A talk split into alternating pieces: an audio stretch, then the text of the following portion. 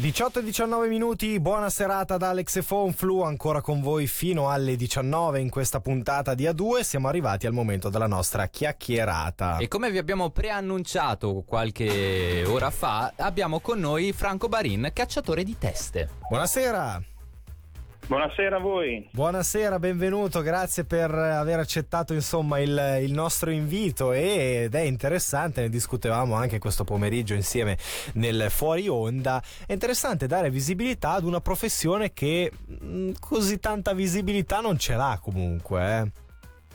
Beh sì, evidentemente fa un po' parte del, del bagaglio diciamo de, dell'attività non essere troppo in vista perché come, come, dicevamo, è un'attività con molta riservatezza, soprattutto certo. quando si vanno a fare certe, certi contatti e certe ricerche di, diciamo, di personale molto particolare. In pochissime parole, che cos'è un cacciatore di teste quindi? In pochissime parole posso dare prima un cenno storico, perché immaginate che già nel Medioevo esisteva questa professione, solo mm-hmm. che una volta veniva commissionata la testa del rivale o la testa della persona importante da eliminare, quindi la testa si portava a chi commissionava la cosa. Certo.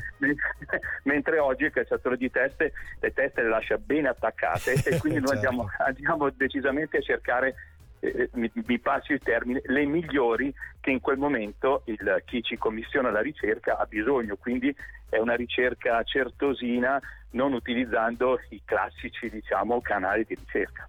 Certo, ca- classici canali di ricerca che sono molto diffusi, adesso la rete ce ne offre veramente tanti, ovviamente. Sì, c'è un proliferare di tantissimi eh certo. modi che evidentemente danno un ampio specchio di, di, diciamo, di ricerca, ma che però nella funzione nostra specifica non è proprio quello perché il professionista o il, quello che cerchiamo noi quello speciale, mi passi il termine, non, sicuramente non si dà in pasto a tutto questo diciamo, eh, canali di informazione. Ecco. Ma siamo curiosi di sapere come funziona dal punto di vista pratico. Io sono, non lo so, qualcuno che cerca una persona in un determinato modo. Vi contatto e poi cosa succede? Allora, prima di tutto abbiamo un contatto dove evidentemente ci dà tutte le caratteristiche della persona che lei diciamo, vuole portare in azienda, quindi parliamo di profili medio-alti. Certo. Dopodiché facciamo una ricerca di mercato e con il cliente andiamo a stabilire quali canali possiamo diciamo, andare a cercare e quali no. Intendo, ci sono delle aziende nelle quali possiamo andare, usiamo proprio il termine, cacciare certo. il professionista o non possiamo, perché all'interno di tutti questi meccanismi ci sono anche t- tante piccole cose che bisogna fare attenzione, la non concorrenza, mm-hmm. il fatto che sia un mio, un mio rivale diciamo, nel mercato che io non devo far sapere che ho bisogno di quella cercando, funzione. Certo. Esattamente, quindi non do adito a informazioni, ma intanto voglio potenziare qualcosa senza che nel mercato si sappia. Mm-hmm. Oppure andare a prendere quella risorsa perché sappiamo che potrebbe fare la differenza per la, per la società, ma abbiamo bisogno di un intermediario che vada a verificare se la persona è interessata, non è interessata. Idonea. Certo eccetera. E quindi da parte nostra riservatezza sul candidato e grande riservatezza anche a chi ci dà il mandato, cioè l'azienda che ci dà la condizione per fare la ricerca. E una volta che il candidato, o meglio, la persona idonea viene individuata, che cosa succede poi? Eh, praticamente prima di tutto bisogna capire, come dicevo, se è interessato, poi mm-hmm. andremo a fare un, un incontro informale con tutte diciamo, le precauzioni del caso, molte volte lo si fa anche fuori sede, mm. lo si fa anche all'estero, perché è capitato anche questo, in luoghi magari non ben conosciuti, dopodiché si presenta il progetto e se la cosa da ambo le parti è interessante, perché ci sono tante cose che entrano in funzione di questa, diciamo, di questa ricerca, si avvicina il cliente, quindi si fa il nome del cliente e si avvicina il candidato, perché da ambo le parti poi abbiamo l'ok per dare le informazioni. Ok, parlando più nello specifico del tuo mestiere, come si diventa un cacciatore di teste?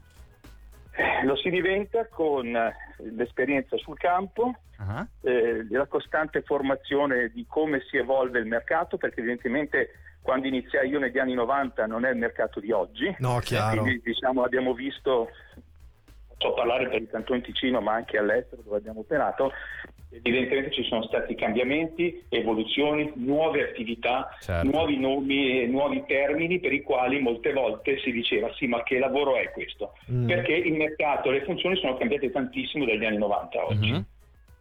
Certo, certo, ma e quando tu individui invece una persona che potrebbe essere un ottimo cacciatore di teste?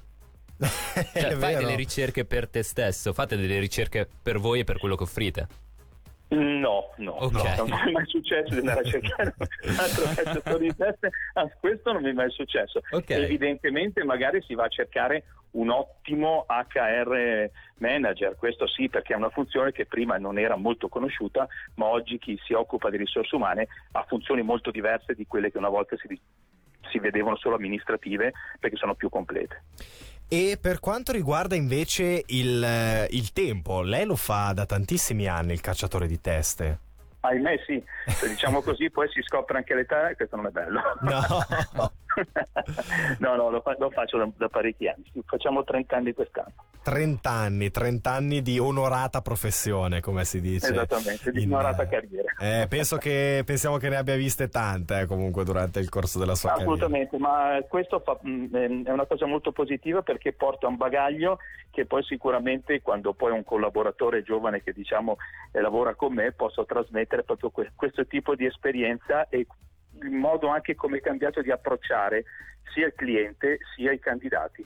Una volta era molto più difficile perché c'era anche molta omertà, molta paura, Sì. oggi il mercato è molto vasto e la mobilità finalmente esiste perché anche i nostri ragazzi ticinesi vogliono andare all'estero, Mhm. vogliono svilupparsi una certa carriera, quello che una volta ho il posto in banca, mi passi il termine, Sì. io sono tranquillo. Oggi Chiaro. tutto questo fa parte un po' della storia.